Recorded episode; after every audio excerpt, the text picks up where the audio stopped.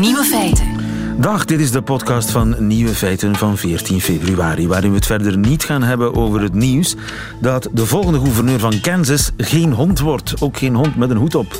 Na de zomer wordt namelijk een nieuwe gouverneur gekozen in Kansas en een man heeft zijn driejarige witte terrier Angus kandidaat gesteld. En dat kan, want in Kansas gelden er geen basiseisen voor kandidaten. Er is geen minimumleeftijd, geen ervaring nodig. U hoeft zelfs geen mens te zijn om in, of in Kansas te wonen. Iedereen die zo'n 2000 euro betaalt, kan gouverneur van Kansas worden. Toch heeft de kiescommissie nu laten weten dat hond Angus gedisqualificeerd is. Zijn baasje ziet daar de hand van de Republikeinen in, want Angus is een democraat. Maar goed, de nieuwe feiten vandaag zijn bloemen zitten vol gif. Prins Hendrik van Denemarken is dood. Birdnesting is de nieuwe echtscheidingstrend. Mooie mannen zijn vaker ontrouw dan mooie vrouwen. En moeders in Oeganda doden soms hun gehandicapte kindje. Dit is de podcast van Nieuwe Feiten. Geniet ervan.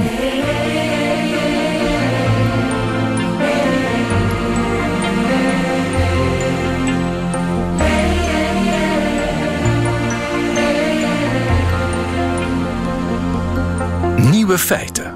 Lief toch, zo'n bosje bloemen voor Valentijn, maar grote kans dat het vol gif zit. Goedemiddag, Leander de Vos. Uh, goedemiddag. U bent bio-ingenieur van de KU Leuven.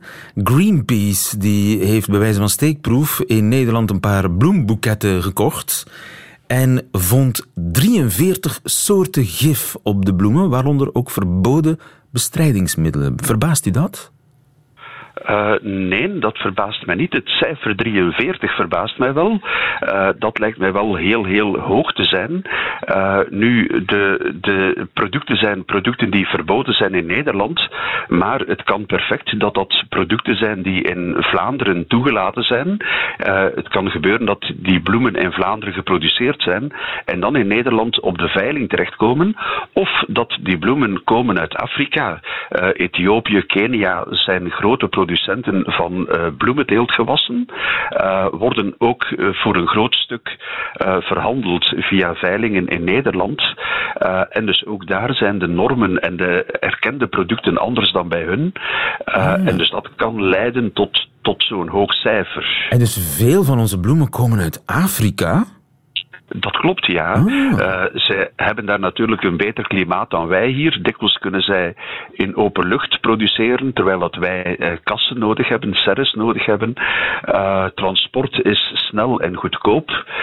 en dus dat zorgt ervoor dat er een massale aanvoer is van producten, onder andere bijvoorbeeld de rozen, vanuit Afrika naar West-Europa. En, en weten wij veel wat ze daar opspuiten?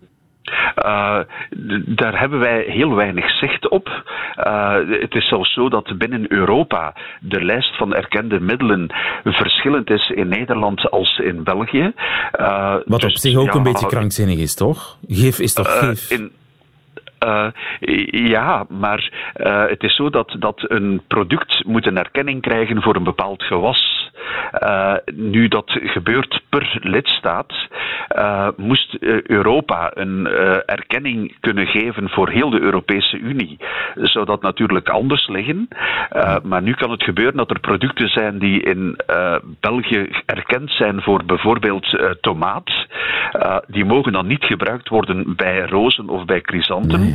Ingewikkeld. En in Nederland, ja, in Nederland kan het dan bijvoorbeeld anders zijn. Maar die, die middelen, zijn die gevaarlijk? Ik bedoel, uh, verspreidt dat gif zich in mijn huis? Krijg ik dat op mijn handen? Kan ik daarmee ja, ongelukken nee. krijgen? Uh, nee, nee, zo'n vaart zal het wel niet lopen, tenzij dat je van een boeket uh, snijrozen uh, soep zou gaan maken, maar dat hmm. gebeurt maar zelden, denk ik. Ja. het ligt natuurlijk anders bij groenten en fruit. daar zijn... Dat eten we op natuurlijk, hè. bloemen eten dat... we niet op. Nu betekent misschien wel dat ik ze, als ze verwelkt zijn, beter niet op de composthoop gooi. Uh, nee, ik denk dat die concentraties zo laag zijn. Uh, het aantal producten wat eventueel illegaal zou kunnen zijn, uh, is ook heel erg klein. een tuinder gaat zomaar niet spuiten om te spuiten met een, een, een duur product. dat zou gewoon verkwisting zijn. Ja. dus er is dus eigenlijk geen gevaar? Uh, het gevaar is, is heel erg beperkt, zeker bij, bij bloemen. Het kan wel eens gebeuren dat er een, een product aanwezig is wat er niet zou mogen opzetten, uh, maar dat, die kans is wel klein en het risico voor de gezondheid uh, van onze mensen is wel bijzonder, bijzonder klein. Ja. En dat geeft, waar dient dat eigenlijk voor? Is dat ja, om, om ongedierte af te schrikken, kleur te bewaren? Uh, bij een teelt van, van bloemen worden hoofdzakelijk uh, insecticiden en fungiciden ingezet. Uh, er worden ook soms nog wel eens andere middelen gebruikt, bijvoorbeeld om de vaasleeftijd te verhogen, bijvoorbeeld het afremmen van de ethyleenproductie. Dat is een mooi woord. Uh, ja, dat is inderdaad een leeftijd die een snijbloem nog heeft na het oogsten. Ja. Uh, dus er worden wel allerlei middelen ingezet, maar zwaar giftig zijn die niet. Ja. Ten andere, dan krijgen die geen erkenning van Europa. Ja, ja.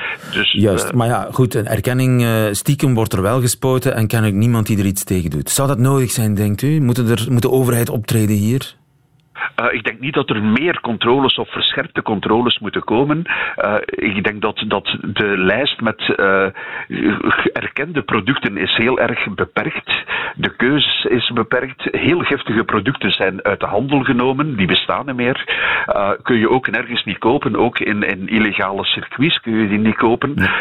dus het, het is een stuk milieuvriendelijker in elk geval ten opzichte van 20, 30 jaar geleden. Ja, het is al veel beter. En als ik u goed begrijp, kan ik uh, mijn bosje witte rozen uh, in uh, ontvangst nemen zonder veel gevaar. Dankjewel, Leander de Vos. Ja, in, ja, aan de KU Leuven voor ons. Goedemiddag. Ja.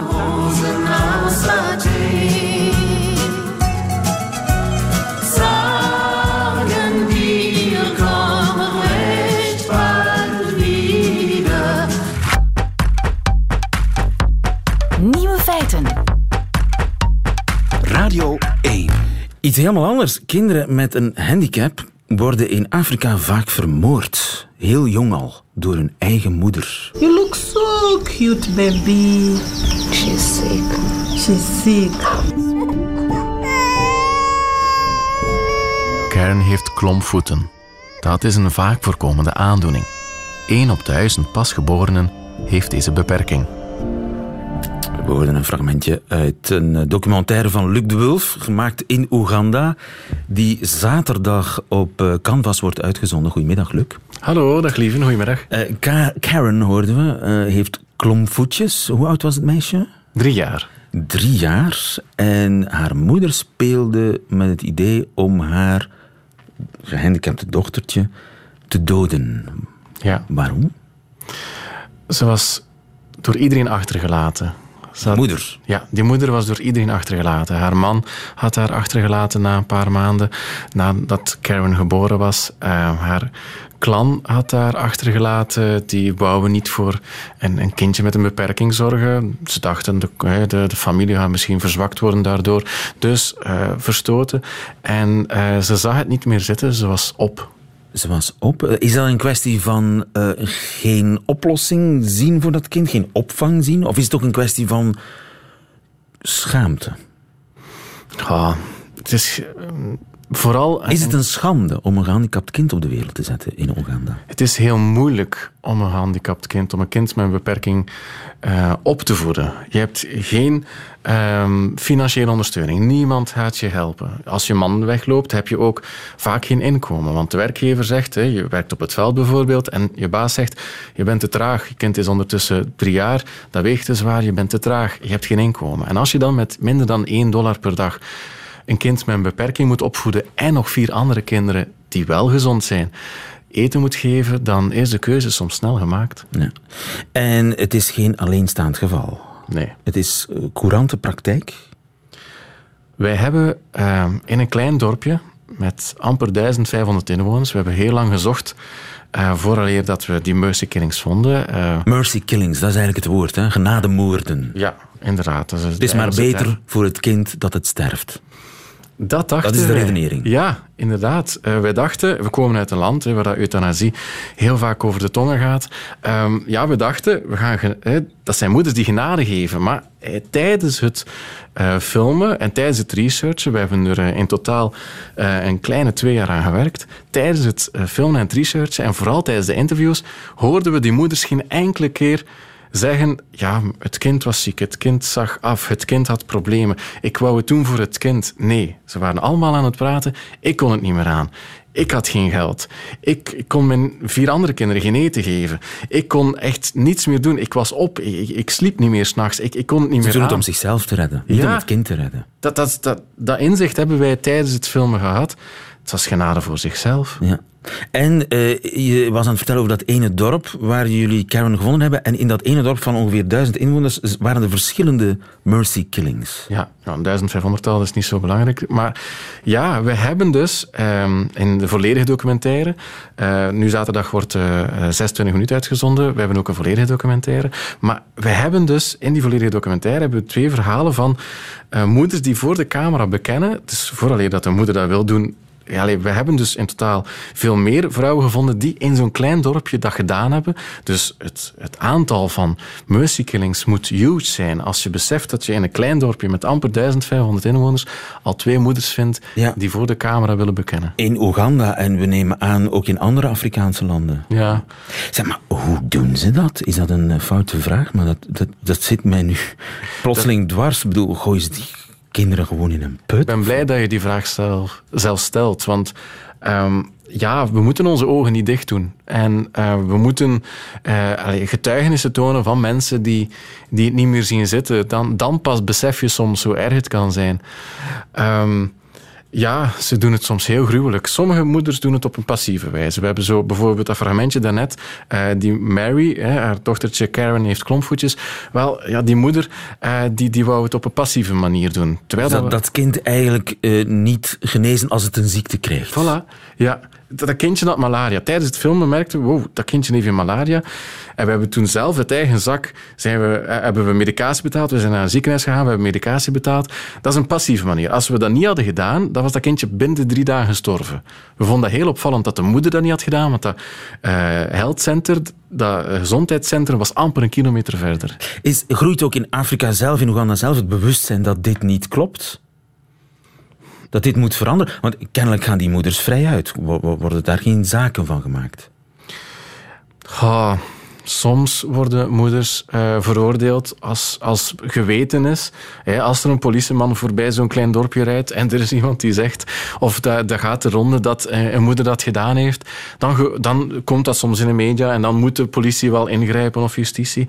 Maar dat gebeurt heel zelden. Wat wij eh, horen is dat politie overbevraagd is, onderbemand is en, en daar eigenlijk totaal geen prioriteit aan geven. Leeft ze nog, Karen?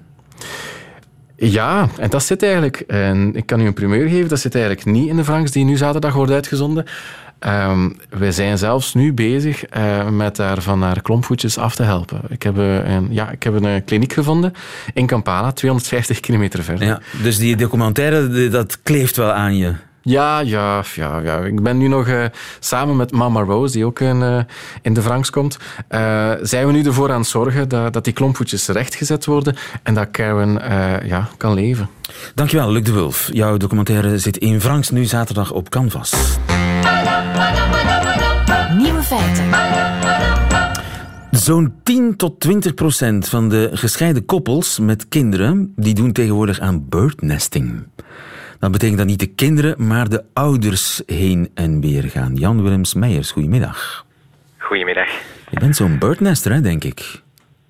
Eh, ik ben het niet meer. Ik heb het Een al een, eh, drietal ex-birdnester. jaar... Ik, een ex- een ex-beurtnester, ja. Ik heb het een drietal jaar gedaan. Dus de kinderen met mijn, eh, blijven, samen met mijn ex-partner, ja. die kinderen blijven dus onder het echtelijke dak en de, de ouders vliegen in en uit. Dat is het idee, hè? Ja, dat klopt. Eh, Wij vliegen in en uit. Wij vliegen niet per se in en uit. Wij vliegen eigenlijk eh, naar een andere plek eh, voor een weekje of een halve week. waarin dat dan de andere ex-partner bij de kinderen blijft en voor de kinderen zorgt. En dan vliegen wij weer terug. En dan zijn wij Ah. daar terug een halve week of een week Maar bij de kinderen. Dus ha- hadden jullie dan drie huizen of twee huizen? Wij hadden samen één huis en we hadden dan elk nog een ander verblijfplaats. Ja, ja. Dat- Dus in totaal hadden jullie- appartementje. In totaal hadden jullie drie huizen dan eigenlijk. Drie Als je verblijfplaatsen. dat, ja, als je dan nog wil samentellen, dan mocht je. Dan, eh, dan, ja, dan want, zijn want dat ik, drie huizen. ik, ik zit gewoon inderdaad te rekenen en te tellen. Het is wel een duurdere optie. Hè? Je hebt een extra huis nodig. Eh, dat hangt er denk ik vanaf hoe je het bekijkt. Want je hebt natuurlijk voor jezelf, in de week dat ik dan geen kinderen had, dan had ik niet zo'n groot huis nodig. Dat dan een, de helft van de tijd zou leegstaan.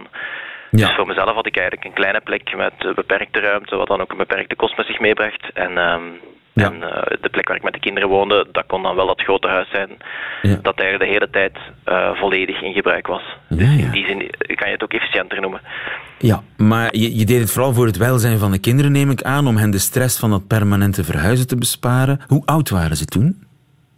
Eh, zij waren toen twee en, en vijf jaar, of drie en vijf jaar wanneer het startte. Eh, ja, Eh, ik kan, ik kan er een jaartje naast zitten. Maar ze waren nog ze heel waren- jong, met Ze andere waren woorden. nog heel jong toen we uit elkaar gingen. Ja, en, en ik denk, zoals, zoals veel mensen, wanneer ze uit elkaar gaan en, en ze hebben kinderen samen, dan is het een beetje zoeken van ja, welk systeem gaan we gebruiken, welk systeem is voor ons haalbaar, welk systeem is het beste voor de kinderen. En dat hangt van situatie tot situatie af, denk ik. Ja, denk en, maar- en in jullie geval heeft dat geloond? Ik bedoel, hebben die kinderen eh, makkelijker de schok verwerkt? Ja, ehm, voor mij was het niet per se te doen over het verwerken van de schok, ehm, maar wel over die, die ja, eh, zoals ik juist zei, de jongste was twee of drie jaar. Dus je gaat uit elkaar en je moet nog 15 jaar lang eigenlijk, hè, tot ze 18 zijn toch op zijn minst, en waarschijnlijk nog een beetje langer, een, een bepaald systeem vinden waarin dat, dat je de kinderen dan in samenwerking of om de beurt eh, opvoedt Ja. of grootbrengt. En, en dus wij probeerden wel, we hebben dat wel gedaan inderdaad, om ervoor te zorgen dat die jaren voor die kinderen, dat dat op een zo, zo aangename manier mogelijk, of zo, een, Ja. een conflictarme manier Stress, of zo kon gebeuren. stressvrij eh, mogelijk, zo stressvrij mogelijk. Want ja, het Ook vermindert dat, ja. de, de verhuisstress in elk geval bij de kinderen. Maar ja, meer stress bij de ouders misschien. Ja, dus die stress was zeker minder bij de kinderen. Dat iets nu het systeem niet meer loopt, geven zij dat zelf ook wel aan. Ehm, dat dat voor hen rustiger was. Dat ze, ja, dat die wissels tussen mama en papa, dat dat veel minder hard was en veel minder pijnlijk of verdrietig Ja. was. Maar natuurlijk in de periode dat we aan birthnesting deden, was dat voor ons wel, wel verhuizen. Hè? Voor mijn ex, eh, ex-vrouw en voor mij. Ja. Wij moesten wel elke week verhuizen van de ene plek naar de andere. Ja, en, en die Ehm. ge- gezinswoning die, die moet gerund worden natuurlijk. De rekeningen moeten betaald moet- worden, de ja, tuin onderhouden, poetsen, wassen, strijken, boodschappen doen. Ja, je moet Allemaal het samen runnen. Met Bronnen van ruzie, denk ik. Bronnen van ruzie, zoals dat tussen elk koppel dat samen is, ook nog eens, denk ik, als je samen een huishouden runt. En wij moesten een huishouden runnen samen op het moment dat we eigenlijk al niet meer bij elkaar waren. Dus je hebt dan aan die relatie heb je eigenlijk alleen maar die kleine ergernissen. Eh, dat klopt. En dat is moeilijk en dat is iets wat je. Wat je denk ik moet inrekenen op het moment dat je aan zo'n birdnesting begint. En we hebben En dat had je dat eh, vooraf. Nee, alleen voor mij, mij was dat wel duidelijk dat dat zo zou zijn. Nu, ik heb wel, wel eh, ervaren tijdens het doen van oei, dit moeten we zo niet aanpakken en dat moeten we toch beter zo doen. En hoe vermijd je dan, eh, hoe vermijd je dan de, de conflicten over eh, de was en de plas? Ja, heel simpele trucjes. Ik kan, daar, ik kan daar zelf wel een aantal voorbeelden van geven. Voor mensen die echt geïnteresseerd zouden zijn om birdnesting te doen, er is een heel interessante blog, dat is www.exennest. eh, hey, dat is een goeie. Exennest met E. Ja, E-K-S-E-N, dus niet Exen met een X, maar Ja. dus Exennest. En daar staan een heel aantal tips en tricks op. Bijvoorbeeld van verdeel de koelkast in twee, of bijvoorbeeld neem een aparte huis, eet en weet ik veel wat rekening voor alle dingen, aparte rekening, zodat alles transparant is. Eh, bijvoorbeeld zorg dat het huis echt volledig opgeruimd is bij de wissel, dat alle rommel weg is. Bijvoorbeeld, lijkt mij heel evident, maar goed. Een eh, zorg reglement, dat hè? elke partner een eigen bed heeft, alleen dat al, en dat je een eigen Ah, slaapkamer ja. hebt, dat je niet om de beurt in, in dat echtelijke bed terug moet gaan slapen, eventueel met een nieuwe partner. dus Ja, dat soort dingen staat daar. En dat heb ik ook wel ervaren. En als je dat soort trucs toepast, eh, dan was dat voor mij een, een heel werkbaar systeem, wat soms vermoeiend was. Ehm, maar wat ik er wel voor over had om, om de kinderen dan het verhuizen eigenlijk en, en te besparen. En ook die heelheid van in dat huis te kunnen blijven wonen en van veel minder te merken van die wissels. Om hen dat eigenlijk te gunnen. Ja, maar ik als vond het- als het dan op sommige zo- momenten verfrissend om van de een naar de andere plek te gaan. Maar als het dan zo verfrissend was, waarom ben je gestopt? Ehm, ja, je bent daar met twee partijen natuurlijk, net zoals, Aha. zoals dat in een, in een huwelijk of in een relatie zo is. Zij wou stoppen. Ehm, zij zag het op dat moment niet meer zitten. Ja. Het was, eh, zij vond het heel vermoeiend en zij, zij ervaarden het hier zijn ook niet altijd als, uh, als positief dan als ze dan de stress had om terug te moeten gaan. Ja, dat zou je eigenlijk aan haar moeten vragen. Ja, maar jij zou het eigenlijk aanraden. Als het van jou vangt, ik zou het, birdnesting ja, is the thing to do op dit moment wordt co-ouderschap eh, eigenlijk als standaard gezien, ook in de rechtbank. Ik vind dat geen goed idee. Ik zou eigenlijk geen enkel systeem aanraden als algemeen. Ik zou ook niemand afraden om dit te doen, maar ik zou het niet als algemene standaard aanraden, want dit is zeker niet voor iedereen haalbaar. Je moet een beetje uh, overeen willen komen en kunnen komen nog. Dat moet kunnen en je moet kunnen samenwerken met die partner. Dat gaat niet in alle relaties of in alle ex-relaties, dat gaat niet altijd. Dus ik denk dat dat voor sommige situaties echt een heel goed systeem is en voor kinderen lijkt me dat ook een goed systeem, maar voor sommige andere situaties is het... Uh, is het dan weer wel af te raden of zo. Dankjewel voor je getuigenis. Nog, nog afraden. En uh, als ik er meer over wil weten, kan ik op Exennest met KS terecht. Dat is een hele mooie blog. Ik heb daar zelf veel van aan gehad om daar te kunnen lezen. Dus dat, ja, heel veel tips en tricks. Dus, Dankjewel Jan-Willem. Goedemiddag. Fijne dag nog. Dag.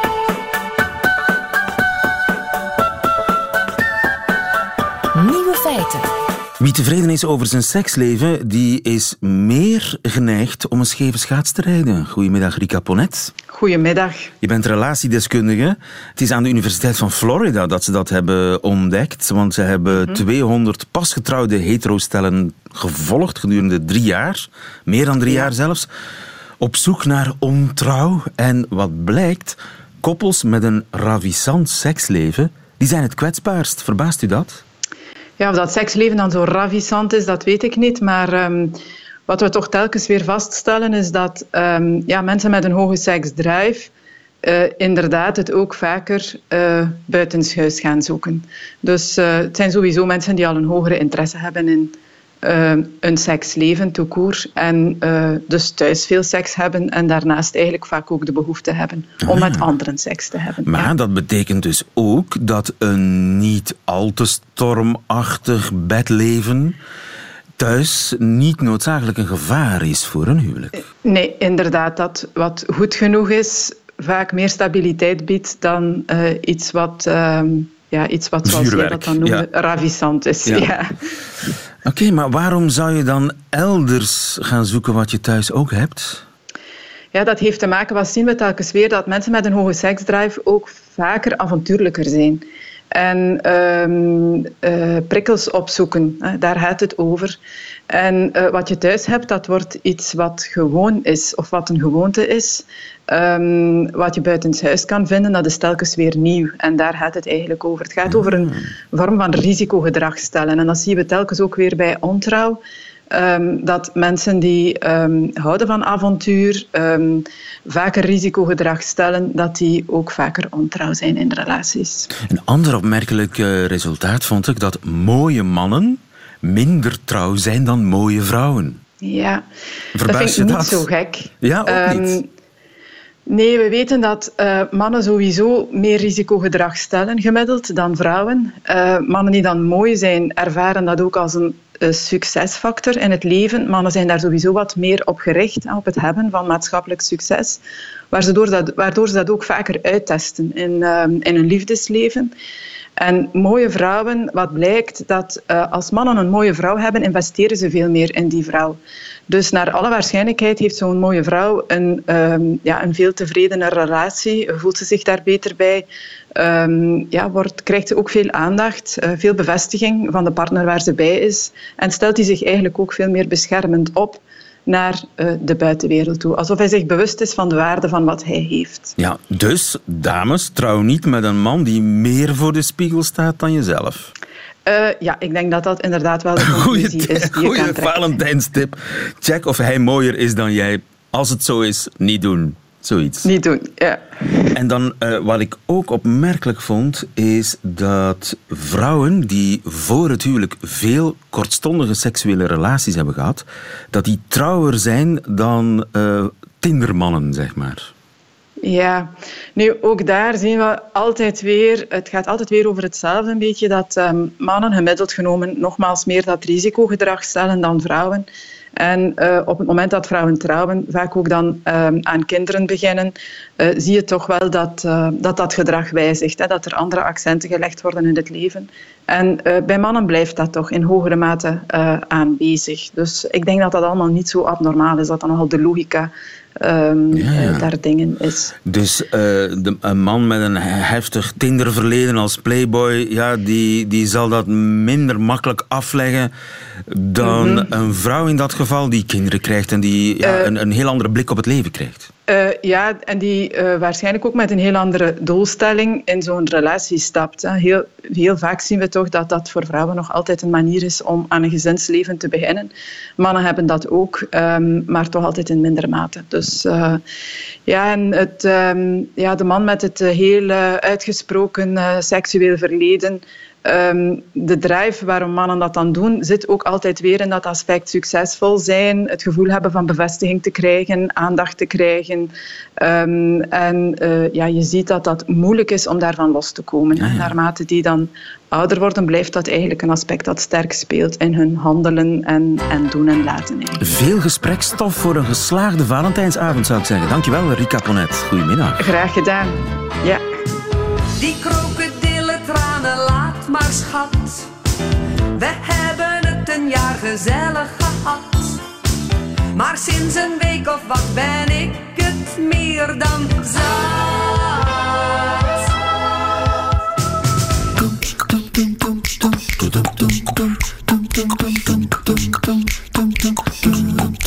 Nieuwe feiten.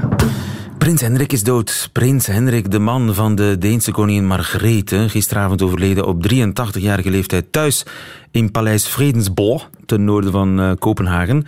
Omringd door zijn geliefden, zijn vrouw en twee zonen die aan zijn zijde stonden. Kleurrijk figuur, Prins Hendrik. Uh, Jode Porter, goedemiddag. Goedemiddag. Jode Porter is in Bangkok, dat is heel ver, er zit wat vertraging op de lijn. Maar uh, was, hij niet, was dat niet het eigenaardige aan uh, prins Hendrik, dat hij min of meer gescheiden leefde van de koningin? Wel, hij is heel vaak uh, van haar verwijderd geweest. Telkens als hij heel boos was, vertrok hij mokkend naar zijn kasteel in uh, Frankrijk. Hij had dus uit Frankrijk een wijnkasteel, hij was ook wijnbouwer. En als er hem iets niet beviel, dan ging hij weken daar zitten. Hij heeft uh, het vorstenhuis en de koningin onlangs heel erg beledigd. Twee jaar geleden, op haar 75ste verjaardag, is hij om een kleine ruzie niet op haar officieel verjaardagsfeest verschenen. En is dan opgedoken twee dagen later op een plein al feest in Venetië in zijn, in zijn eentje. Dus die man heeft een reputatie in, Denen, in Denemarken van een hele lastige, nukkige prins te zijn. En zijn allergrootste ontevredenheid was dat hij maar uh, prinsgemaal was naast de koningin en nooit eigenlijk uh, uh, koninggemaal heeft mogen worden van haar. I've always said I should be a partner, but I'm not considered as a partner because I'm not on the same level as my wife, which is completely uh, ununderstandable. Ja, heel erg Deens eigenlijk wel. Hè? Om als vrouw van een koningin in het openbaar je beklag te maken dat je niet de titel van koning hebt gekregen. Terwijl zij erbij zat, overigens, en geruststellend een handje op zijn uh, been legde. Eigenlijk heette hij Henri, hè? Uh, wat zeg je? Kan je het moeilijk verstaan? Dat hij eigenlijk. Hij heette als... Henri, ja, hij heette Henri de Laborde uh, Montpezat. Hij was een, uh, een Franse graaf en hij heeft zijn uh, Franse naam Henri uh, wel laten omzetten tot het, um, het Deense Hen Henrik. Toen hij um, iets van een 50 jaar geleden met haar uh, getrouwd was. Het was trouwens een man met een heel moeilijk karakter, maar met um, heel veel talent. Ik zei dat hij wijn verbouwde, maar hij sprak ook heel veel talen. Hij, was, hij sprak Frans, hij heeft met moeite Deens aangeleerd, maar hij sprak ook Chinees en, en Vietnamees, waar hij, is een, voor een deel in Vietnam opgegroeid. En was een zeer getalenteerde man. En zijn grootste geluk is dat hij naast een fantastische vrouw en koningin stond. Het, zijn, zijn pech was natuurlijk dat zij een van de populairste en meest geliefde koninginnen uh, ter wereld is. Wat hem altijd ja, niet erg bevallen heeft. En die tweede rangs uh, rol die heeft hem tot in zijn laatste dagen, tot diep in zijn tachtigste, eigenlijk heel, uh, heel erg dwars gezeten. We zullen hem gedenken in onze gebeden. Prins Hendrik is overleden. Dankjewel Jode Porter vanuit Bangkok. Goedemiddag. Nieuwe feiten. Middagjournaal. Enkele weken geleden zag ik de mooie Hongaarse film On Body and Soul van Ildiko en Jedi. Een liefdesverhaal dat zich afspeelt in een slachthuis en waarin twee mensen hetzelfde dromen. Zij dromen dat zij herten zijn en samen zachte blaadjes zoeken onder de sneeuw. Daardoor kunnen zij elkaar nooit meer loslaten. Wanneer één zich van het leven tracht te beroven, voelt ook de ander zichzelf sterven. Er ging mij tijdens het kijken op bizarre wijze een licht op. Ik dacht aan de wet van Fjotergarden, die ik 16 jaar geleden heb verzonnen tijdens het schrijven van mijn debuutroman Slaap. De wet komt een berde in een conversatie in een droom tussen de potvis Frederik en hoofdpersonage Benoit als kind. De potvis legt Benoit in paniek uit dat de wet van Fjottergarden inhoudt dat als twee wezens tegelijkertijd over elkaar dromen, zij voor altijd met elkaar verbonden blijven.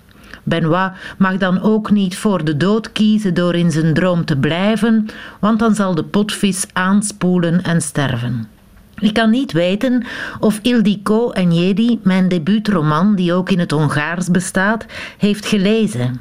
Waarschijnlijk niet. En indien toch, dan beschouw ik deze toepassing van mijn wet van Fjottergarde niet als diefstal, maar als een eer.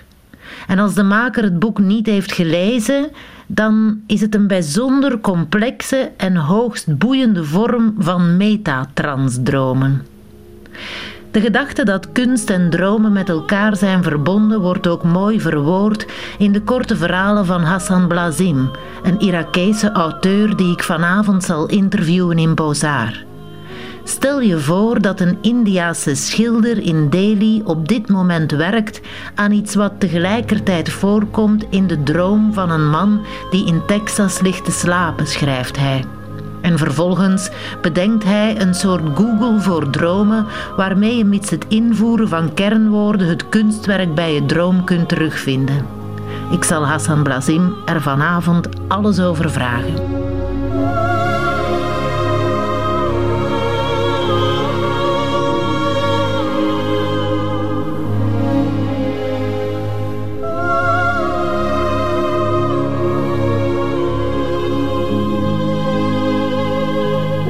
U hoorde een podcast van Radio 1 en zo zijn er nog veel meer. U vindt ze allemaal samen op radio1.be en op de gebruikelijke podcastkanalen.